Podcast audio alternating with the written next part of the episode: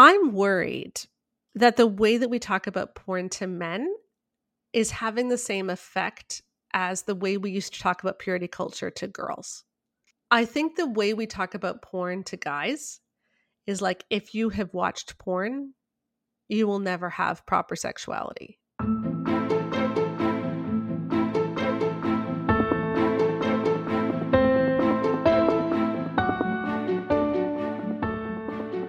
Hello, and welcome to episode 41 of the Untangled Faith podcast. I'm your host, Amy Fritz, and this is a podcast for anyone who has found themselves confused or disillusioned in their faith journey. If you want to hold on to your faith while untangling it from all the things that are not good and true, this is the place for you.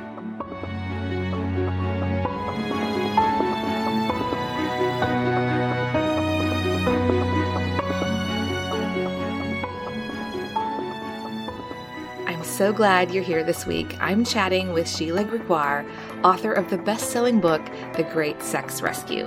We're chatting about her new book and some of the ways women and men have been impacted by problematic messaging in well intentioned Christian marriage and sex resources. Today, I'm happy to welcome Sheila Gregoire back to the Untangled Faith podcast. She was one of the first people I interviewed when I started the podcast a year ago. Side note, I just celebrated the first anniversary of the podcast on April 14th.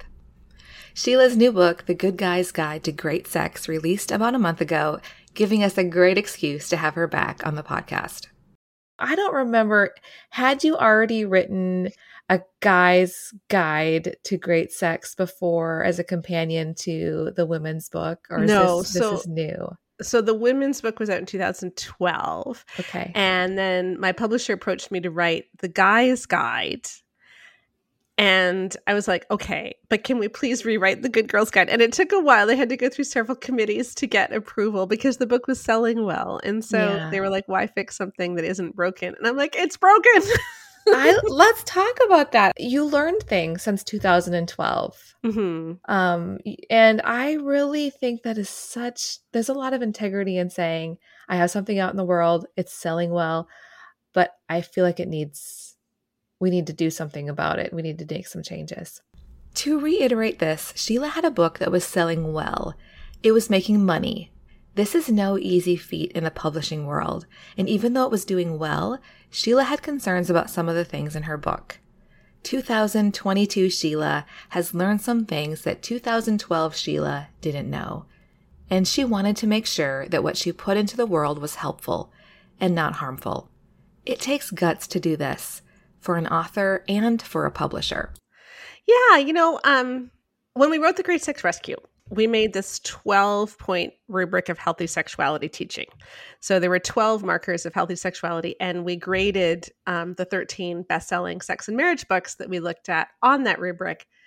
And like The Gift of Sex by the Penner scored 47 out of 48. So really good. It was very possible to score well. Love and Respect scored zero. And if I had graded the old Good Girls Guide, it probably would have scored like, I think 46 my co-author Joanna thinks she would have given it a 48. Like it would have scored well. But just because it scored well didn't mean it was perfect. Like yeah. I did mention high drive wives. Okay. And you got a point if you merely mentioned it, but I didn't really explain it very well.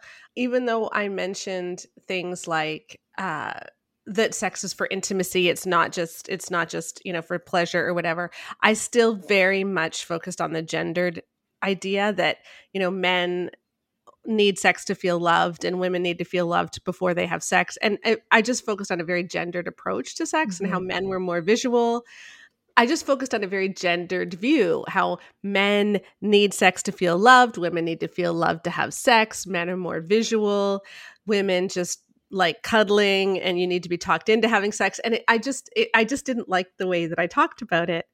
And I felt like I didn't talk enough about consent, although I did mention it. And I, there was just, I, I just wasn't happy with a lot of it.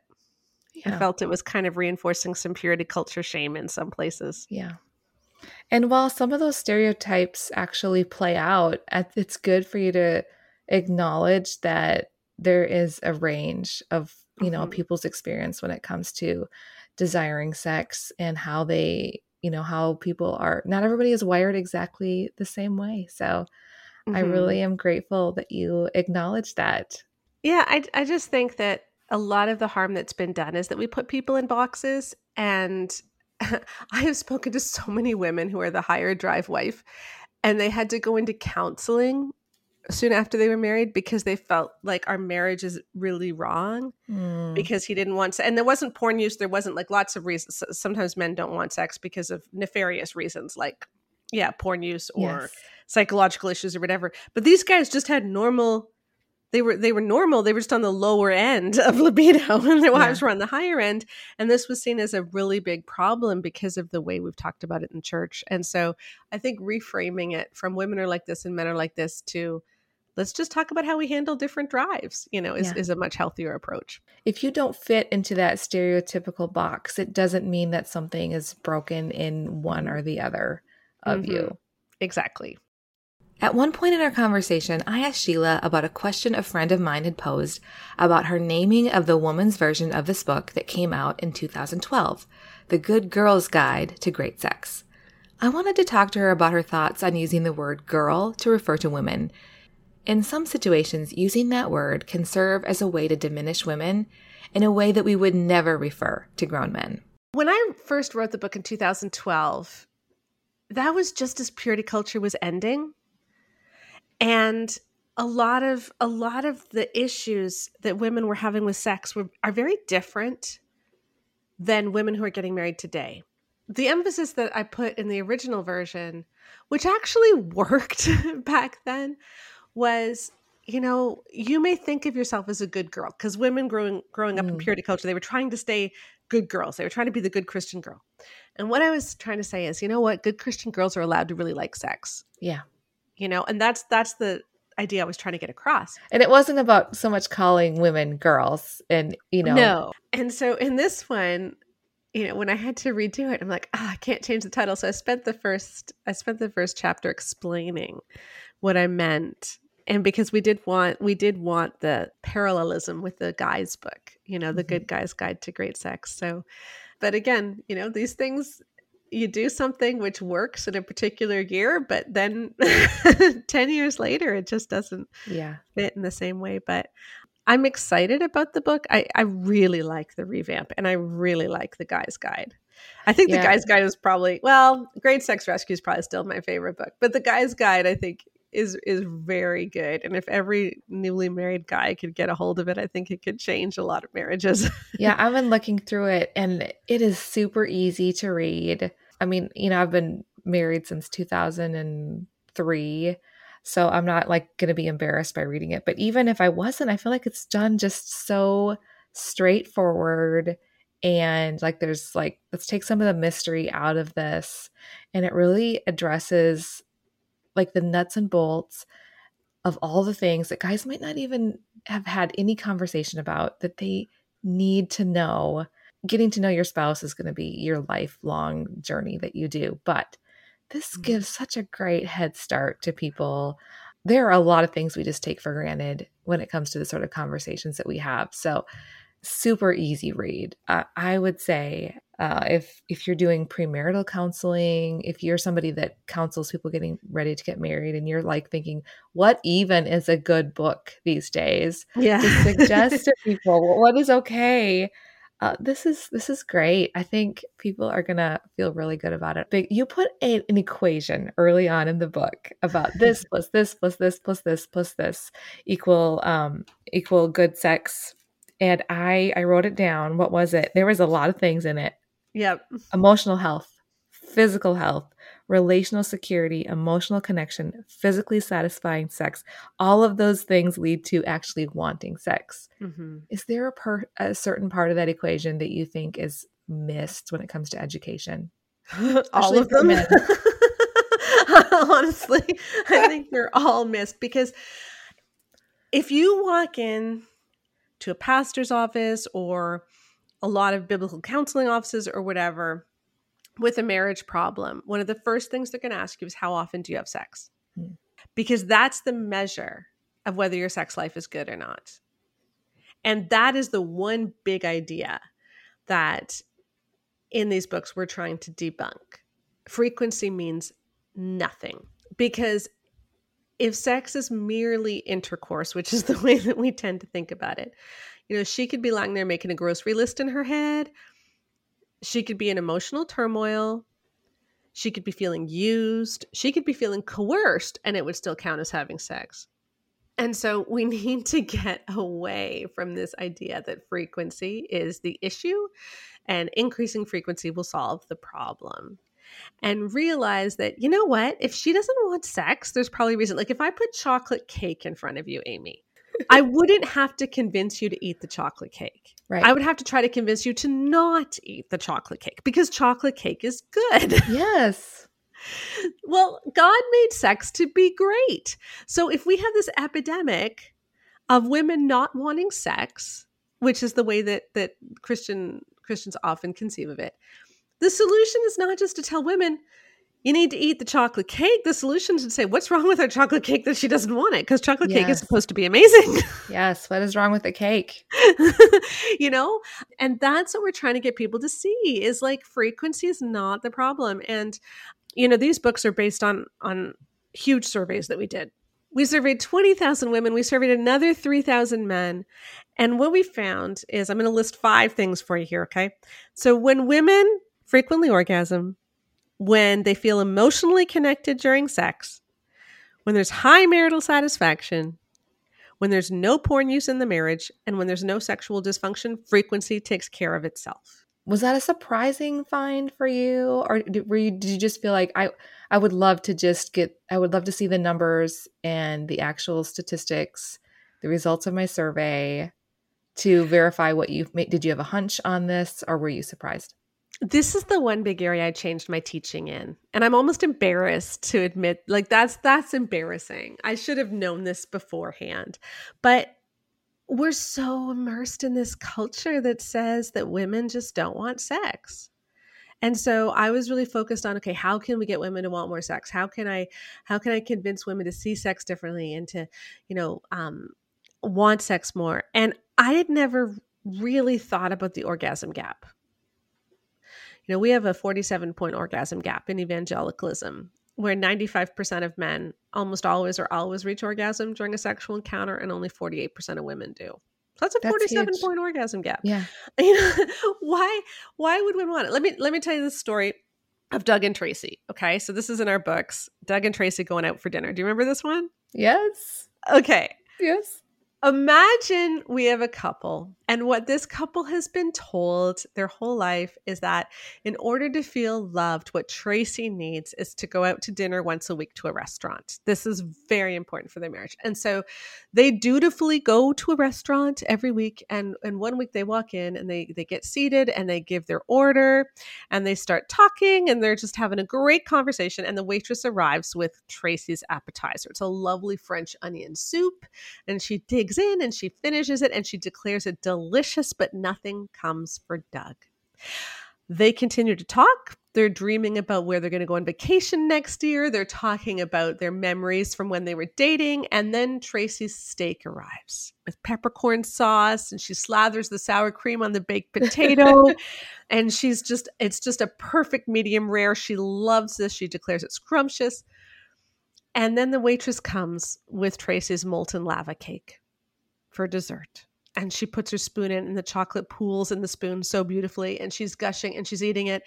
And as she's almost finished, the waitress finally comes with Doug's chicken wing appetizer.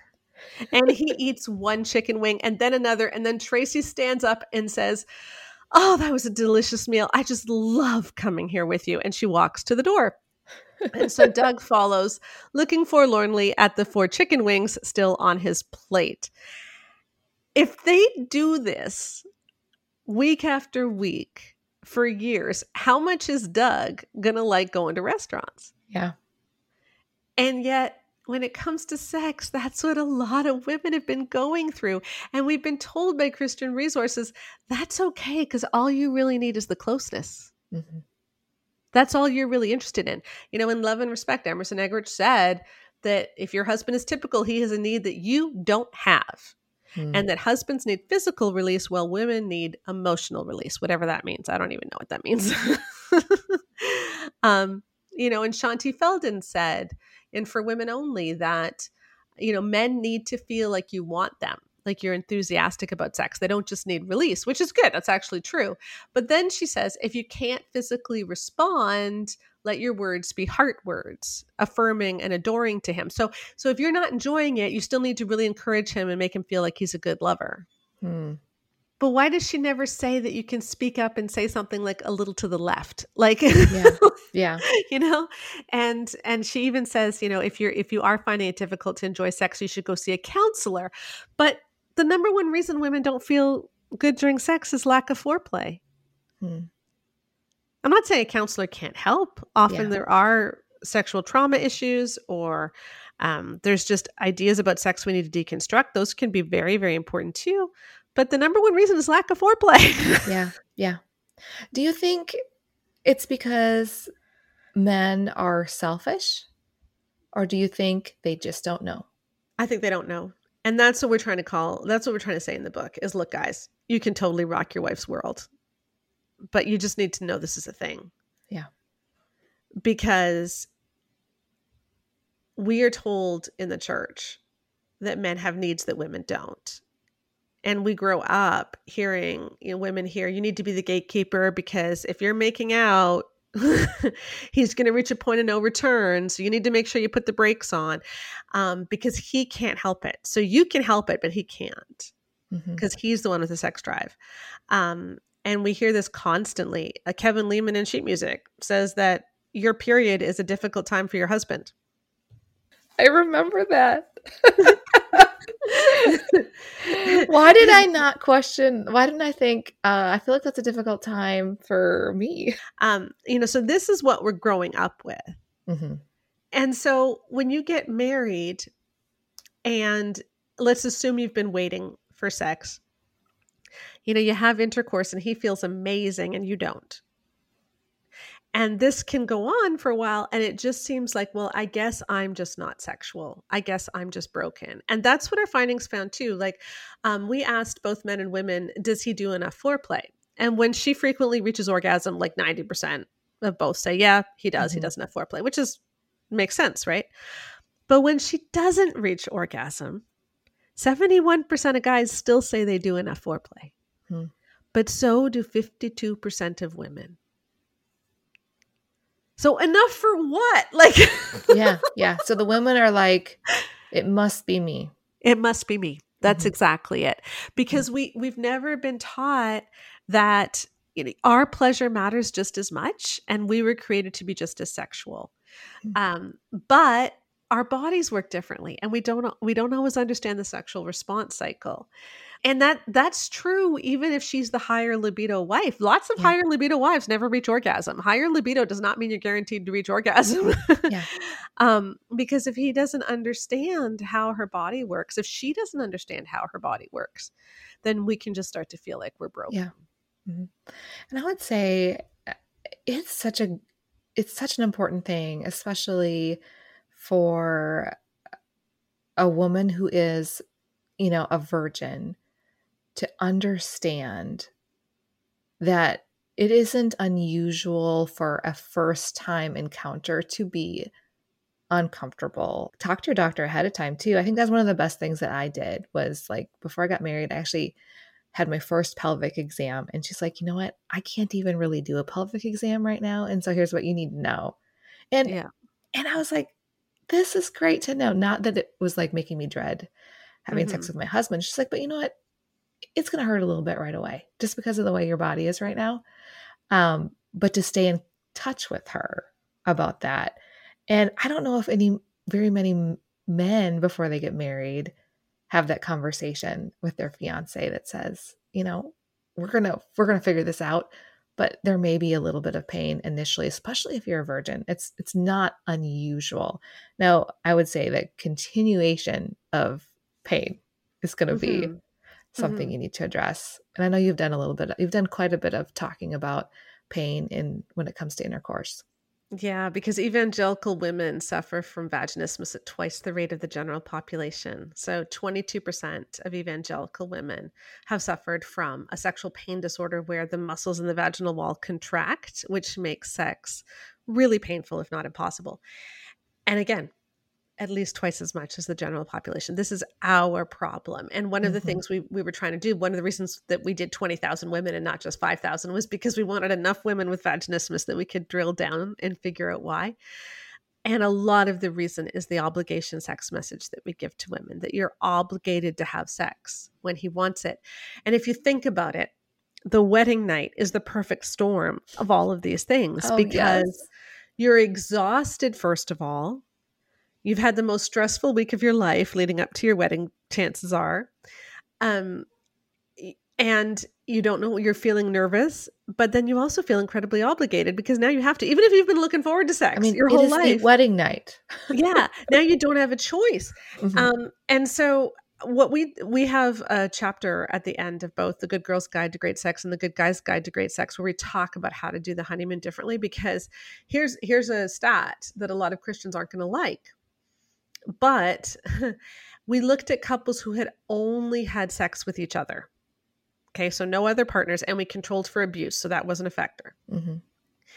Um, and if you had, if a couple had sex for the first time after the wedding, they were 25% more likely to experience vaginismus than if they had sex before the wedding. I'm not arguing that we should all have sex before the wedding. That's yeah. not the point. The point is what we are doing isn't working. We're doing something yeah. wrong. And I think what we're doing is we're missing the sexual response cycle, which is just the natural progression of how sex is supposed to go. How yeah. you know, you're just you're cuddling and you're feeling warm and fuzzy towards each other and then you start to get excited when you start to kiss and then you start to get aroused and then you start to go for like the erogenous zones what we often do is we read these sex manuals that tell us that, you know, she wants to be rubbed for eight minutes like this, and then you do this 237 times. And so, you know, you start sex and you go right for the erogenous zones, and it feels like a pap smear.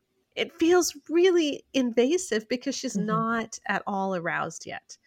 And so, understanding how to work with her body is really important. And I would just say to women, you know, if it's hurting, at all like un- if it's really uncomfortable just stop and and work at getting more aroused because i think a lot of us are having sex before we're aroused at all. And if we could stop that and i know and and and there's so much sympathy for men out there. It's like well he's waited his whole life he needs this. But what we found in our survey is if you can if you can do this well at the beginning you set yourself up for great sex. But if this goes badly it can take like a decade or two to undo it so let's not start really, really badly. And I'm not just talking about badly on one night. I mean, if yeah. you get into habits that are really bad, where you just assume she's broken, it works for him, and then she just ends up not really liking sex because you never showed her what all the fuss was about. yeah. Do you think that evangelicals in particular have an unrealistic, un, you know, perspective of what they are telling people about your first experience on your honeymoon? I think we've night. bribed people. I think that's the problem is that our way of getting people to not have sex before the wedding, we do both the carrot and the stick. You know, the stick is I don't know if you've ever seen the movie Mean Girls. It's just a classic meme, like the the health teacher telling the kids not to have sex, you know, if you have sex you will get pregnant and you will die. Well for our for our book that we just finished it's not out yet um, mothers for for mothers of teen girls called she deserves better um, we actually read all of the books that were written for teen girls and they sounded like that over and over again. It was threatening girls with all these bad things that would happen to them if they had sex before marriage. And then it was also telling them if you wait for marriage sex is going to be amazing. So you have the it will be terrible if you have sex now, and it'll be amazing if you wait. The problem is, there's a lot of single people that are having great sex. And the church needs to come to grips with that. Mm-hmm. A wedding ring does not guarantee great sex. And the lack of a wedding ring does not mean sex is going to be awful. The reason that we wait is not so that sex can be great. We wait, we wait because we understand sex is something which is sacred and we mm-hmm. want to give it a certain meaning and we want it to be something which is truly intimate. There are reasons to wait but instead of explaining those reasons we either we bribe people and we threaten people. And, and that doesn't tend to work very well. So what do you what would you say men need to understand about the mental load on women? I wish i wish guys got this. Um Eve Rodsky, she's not Christian, but she wrote this amazing book called Fair Play. And I read it and I was like, "Oh my gosh, this is life changing!" And I did a, I did a series on my blog on mental load, and it became like one of the biggest series I've ever done, even though it's nothing to do with sex, and I tend to be known for sex. Mental load is this heavy feeling that you need to keep track of everything in the family. So, um, Johnny has to go to karate tomorrow, and we need to remember that last week he borrowed Ben's shoes, so those need to be returned. We need to make sure that his uniform is clean. Uh, all of that needs to be in the car, and we're going to pick up Nick because Nick's mom is away this week, and so we promised that we would drive Nick to karate, and so we have to leave a little bit early so that we can get Nick, get him to karate. yeah. You know, and also it's our turn to bring snack this week. So she's remembering all this, and if she says to him, "Can you?" Take care of karate this week, what the husband hears is, Can I drive my kid to karate? And he doesn't know all of the other stuff that's yeah. going into karate. Um, and and so like mental load is keeping track of everything that's going on like when the homework is done, the fact that the science fair project is due next Wednesday, um, but we're going to be out all weekend, and so we need to make sure that we start working on it this week because we won't have time to catch up this weekend because you know so and so is visiting and there's this picnic after church on Sunday, blah blah blah, um, and that's exhausting. Yeah, and the problem is in the church. Uh, we often say that if guys want sex, they need to do more housework because that like emerson eggerichs has said that if you want to turn her on vacuum. Um, don't try to turn her on but vacuum. The vacuuming isn't the issue. It's you know or or guys will say just give me a list. If you give me a list i'll do it. The list isn't the issue because you're still telling her if she has to make the list she's still the one who has to remember all of this stuff. And that is exhausting. Having all that stuff in your head all the time is exhausting. Um, one of the things that we found in our research for in our in our survey for the Great Sex Rescue, which also informed um, these two new books, is that a lot of teachings in the church artificially lower women's libido. So women's libido is lower than it otherwise would be. And when you look at surveys of the general population, more women have the higher libido than in evangelical marriages. Hmm. So it does look like women's libido in evangelical marriages is artificially lowered. And we identified several key beliefs that do that. Um, all men struggle with lust it's every man's battle that lowers libido substantially um, you know telling women um, that you're obligated to have sex, that lowers libido. But so does mental load. You know, if you ask women, why don't you want sex? One of the number one things they'll say is they're just exhausted. So, my question is this whole idea that women have the lower libido, if we didn't have the bad teachings, and if mental load was truly even, would women have the lower libido? Mm-hmm. That's a and I don't question. know that they would. I, I'm really curious to see. I don't. I don't know that they would. Yeah. Yeah, I mean, if we're created in God's image, and He created men, man and woman, and He created sex, it only makes sense that there wouldn't be this disparity in desire. So that is a very fascinating question. What do men need to understand about why it might be difficult for women to listen to their bodies? if women have been raised from the time they're small, you know, young teenagers, whatever, with this idea that guys will push your sexual boundaries. So you need to be the gatekeeper. You need to make sure he doesn't go further than he need than than you want him to, which is very much what we're told. Then when you're in a makeout situation with a guy, um, what's going through his head is this is fun. I'm having a lot of fun. Let's keep doing this. And what's going through her head is is he breathing too fast? Where are his hands? Do I need to stop him yet? Yeah. Do I need to stop him yet? Do I need to stop him yet? yeah. so she's not actually inhabiting her body. Um, some women in our focus groups talked about feeling like they were outside of themselves and spectatoring. Another woman said she felt like she was judging what was happening as opposed to experiencing it. And so we haven't learned how to be embodied. That's the that's the word that that means when your body and your mind are doing the same thing. They're both part of this experience. And we've learned to separate our minds from our bodies. And so we're often very um, out of touch with what our bodies are experiencing. We don't know how to inhabit our bodies mm-hmm. because we've been taught our whole lives that our bodies are dangerous, that they cause men to sin, um, that there's a lot of shame here. And then we've learned how to dissociate during any kind of physical activity because we're worried that that we're going to get him too excited. And so this this being present can be a very difficult thing for a lot of women to learn. And so just when you're first married going back to first principles make it out for a bit. You know don't go right for the goal all the time. Yeah. um, spend more time in those beginning phases and let her learn what arousal feels like because a lot of women don't know. I-, I liked what you had said about when you're dating you know that this is all you get. Yes, so you, that's it too. Yeah, you enjoy that. And then for some reason, you know, cut that out when it comes to after the after the ring is on. Yeah, mm. because you know, you can make out for 3 hours when you're dating because you know all you're going to do is kiss. And so you get really really excited. It's like it's like why is it that we don't want teenagers to kiss? Like why we're uh, worried about them making out, right? It's not because anyone accidentally has sex. And it's not because kissing is wrong, it's because once you are making out, your body just starts to want to do more. And that's a natural thing. But when we get rid of the making out and we go right for the end zone all yeah. the time, you lose the chance for her to feel excited. Mm-hmm. So, true or false, good sex begins in the kitchen. And what is maybe problematic about that? Women are attracted by men who are responsible partners. Now, women want a partner in life. They want someone who they feel they can lean on, um, who can also lean on them, that they feel emotionally connected to, and that they feel like we are doing this together. That's what yeah. women want.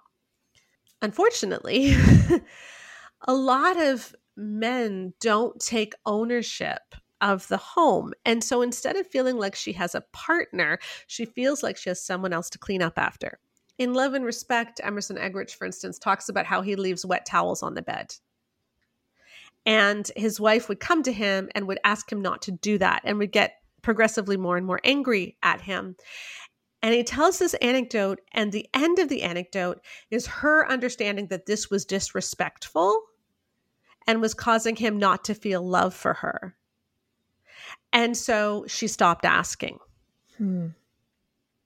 I just want to point out it takes no more effort to put a wet towel on the ground than it does to put it on the bed. like yeah. if you're not going to hang it up, at least don't put it on the bed. like Yeah. Um but but this is the level of advice that we're being given in our bestsellers where nothing is expected of men um, there was an article in focus on the family that they were advertising recently on their facebook page where it, it talked about women lowering their expectations and uh, it said that some men do extraordinary things like doing the grocery shopping and putting on a load of laundry. it's extraordinary when a man does it, but it, every woman is going to do it normally.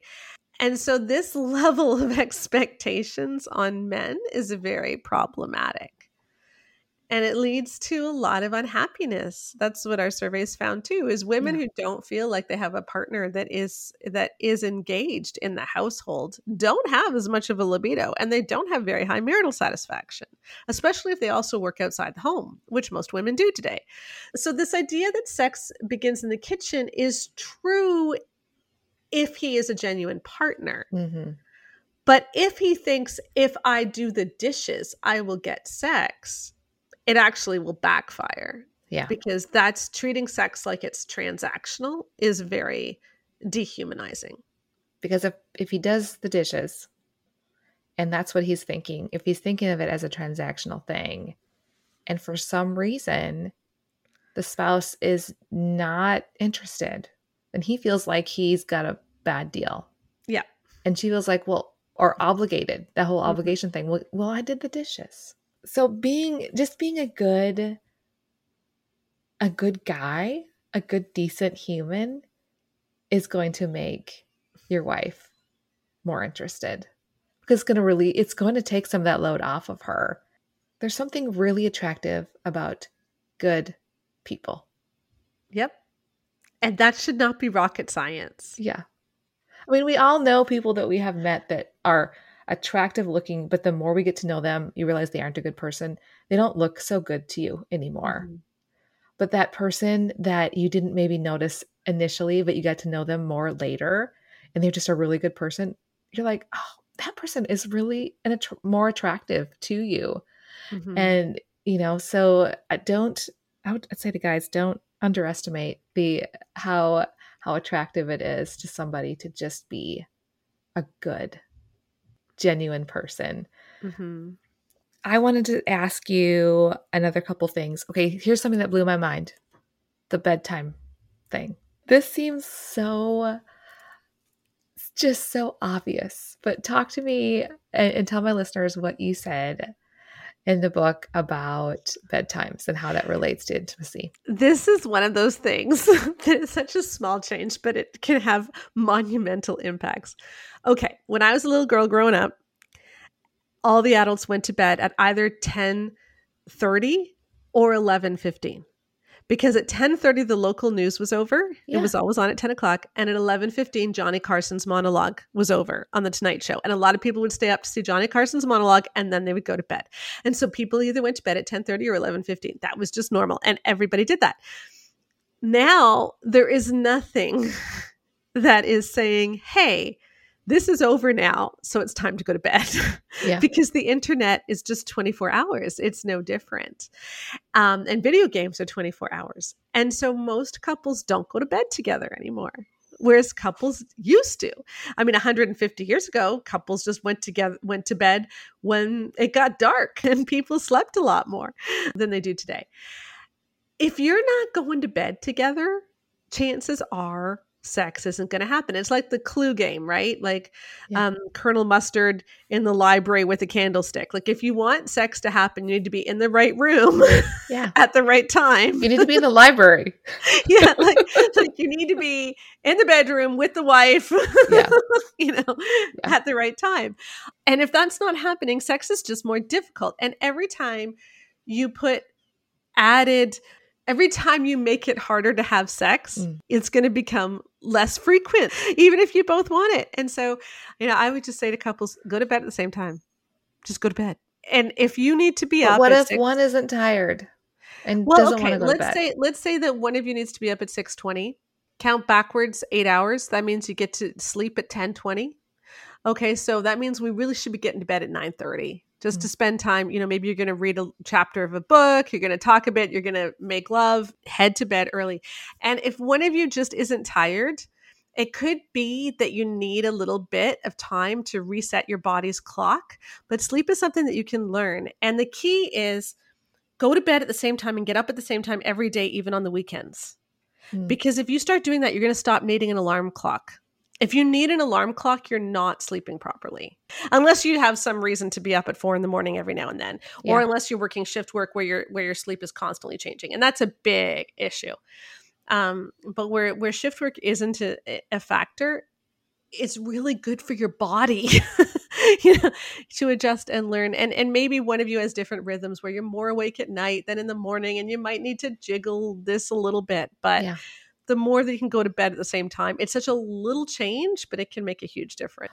This is one of the most important things that Sheila shared, and I want to make sure you don't miss this. What are some myths that you talk about in the book about porn? One of the big things we wanted to look at in in the women's survey, we really drilled down on vaginismus. In the men's survey, we we drilled down on on lust and porn to try to get to the bottom of some of this. I'm worried that the way that we talk about porn to men is having the same effect as the way we used to talk about purity culture to girls. Mm-hmm. In the height of purity culture, we were telling girls if you have sex, your life is ruined. You'll never get it back. You've lost something precious. You've lost your biggest gift. I think the way we talk about porn to guys is like if you have watched porn, you will never have proper sexuality. Hmm. You've lost something precious. And we've become very defeatist and shaming about it. And so we wanted to look at what's really going on. I believe porn, we need to have a zero tolerance policy about porn. I believe porn is extremely harmful, if for no other reason than it contributes to sex trafficking. And in many cases, it is sex trafficking. Mm-hmm. Um, I believe there are real victims in porn, even in so called consensual porn. Uh, and I just do not think it is ethical in any way. I think in the church, we talk too much about the sin of porn as if the main victim is the person watching porn. And yeah. we forget that there's a real victim. Yeah. Um, and I think if we talked about that more, I think teenagers would understand more the harms of porn. That being said, what we did find is that if you if a guy quits porn before the wedding, his sex life is almost as good as if he'd never used it. It's basically statistically equivalent. Hmm. As long as he also quits the pornified style of relating. So, as long as he also gets rid of the obligation sex message mm-hmm. and some of these toxic teachings. So, it's not like you will always be messed up. And I think we need to say that more to guys and not have such a hopeless thing. Um, we also found that among married evangelical men, I think it was like 49.6. So basically 50% of guys are currently using porn in some way. Most rarely or in intermittent binges, but they're currently using porn in some way. That's lower than the general population. And I often hear stats like 80% of pastors use porn we need to stop saying that because it makes it sound like everybody is using porn. Mm-hmm. And if everybody's doing it, then there's no way to stop it. Yeah. You know, and it's also not true. I think it was 82% of guys under the age of 30 have used porn over okay. their life, but it doesn't mean they're currently using porn if they're married. And so, you know, it is very possible to not use porn. And we and we need to tell guys that. Like if you're using porn, you need to stop because half guys don't use it. So stop it. And the other the other big one is that porn use is not caused by women not having sex. Hmm. Every man's battle tells guys if you're trying to quit lust and porn, transfer your sexual desire to your wife. And it tells women, at least the older version did. I haven't read the newer version came out after Great Sex Rescue was written. But it tells women that even if you don't want to, you need to do the right thing and give him release because you're the methadone for him. Mm. Which is so disgusting and dehumanizing. And I don't know how that book series ever sold 4 million copies when it treated women like that. But okay. But the idea is that if you watch, if you if you have sex with him, he won't watch porn. Gary Thomas wrote a post um, shortly before his book Married Sex was out last year, where he talked about how women can help him fight porn by having more sex. He had to take the post down because of the outcry, mm-hmm. but it was essentially blaming her for him watching porn because he couldn't he couldn't fight the temptation without the sexual release the vast majority of porn users started watching porn before the marriage it has mm-hmm. nothing mm-hmm. to do with her and porn and sex are not substitutes for one another because sex is a deep knowing of someone. Yeah. Porn is a using of someone or something for your own gratification. They're polar opposites, they're not substitutes. And if he has a pornified style of relating, as Andrew Bauman calls it, if if he believes the obligation sex message, thinks that he's entitled to sex, thinks that you need to have sex to stop him from watching porn. No wonder she doesn't want to sleep with him. That's incredibly dehumanizing and is going to make her feel used and abused rather than loved and cherished. Hmm. That's such a great point. And and that every man's battle, you know, even just the title of that seems to normalize porn mm-hmm. in a way that I, I, don't know that it, you know, and w- like what you said, how can you fight it if everybody's involved in it? Mm-hmm. That's nowhere in the Bible. Yeah. Absolutely nowhere. Paul tells us to put lust to death. Mm-hmm. That is the expectation. And yet, in in evangelical circles, we are told that this is something all men struggle with. We mm. actually measured this um, in our survey So we asked guys, do you have a daily struggle with porn? 75% of men said yes, they do. Okay, so 75% is pretty high. Not 100% though. It's not mm-hmm. every man. But we also asked guys, we gave them um, several different scenarios. You know, a waitress uh, with a lot of cleavage, a woman bending over, um, someone in very provocative clothing, you know, all, I think we had four or five different scenarios. And we said, in these scenarios, what is the most likely thing you would do? And we had different options, some of which would qualify as lusting and some yeah. of which would not. They would just be noticing that noticing she's attractive, but having it have no bearing on the rest of your day. Mm-hmm. And of the 75% who said they have a daily struggle with lust, pretty much half of them do not lust in any of our scenarios and do not watch porn. So it's like they think they're having a daily struggle with lust, but they're not showing any evidence of it. And I think what's happened is that in the church, we've equated noticing a woman is beautiful mm-hmm. or being attracted to someone with lusting after them. Hmm. And so a lot of guys are feeling a lot of shame just for being men that they should never feel. And think about what happens when we tell 13, 14 year old boys that if they find a girl attractive, they've lusted after her. Yeah. It's going to feel like, well, I can never win this then. Yeah. And that's what we've done to a lot of guys. And that's sad. That's devastating. Mm-hmm. There's been a lot of great conversation going on from your book and your study, The Great Sex Rescue, and this other stuff. What's encouraging you these days? Like, what, what's giving you hope, and especially in regard to the you know Christian world? It's funny because the great sex rescue really hasn't been covered very much in the in the big christian media. Yeah. it's been covered a ton on social media but the biggest outlets haven't covered it mostly because we call out specific um, teachers. But people are reading it counselors are reading it pastors are reading it. If you want to understand the impact of this book just go to amazon look up the Great Sex Rescue and read the reviews. I mean, it's amazing what people are saying that they're finally being set free. That's what's really been encouraging. And the, the change that I have seen over the last year is now when people say something that is toxic and harmful, people speak up. Yeah. They're not taking it anymore. Like the outrage over Gary Thomas's blog post I mean, that was incredible to see all of those women saying no. Three years ago, that wouldn't have happened. Mm-hmm. Or when Matthew West put out the song Modest is Hottest last yeah. year. And a lot of people said, no, that's not acceptable. We're not going to blame girls for boys' lust anymore. yeah. And um, and that wouldn't have happened several years ago either. And I think we're just understanding that there have been so many toxic messages in this space and we don't need to take it anymore. Mm-hmm. We can speak up and say, no, this stops with me. And that's what's encouraging is seeing people really start to speak up and make change. Um, I've heard from so many people who joined the library committee at their church just so they could get rid of the harmful books, you know, and replace them with good ones, which is wonderful. And so I think change is happening.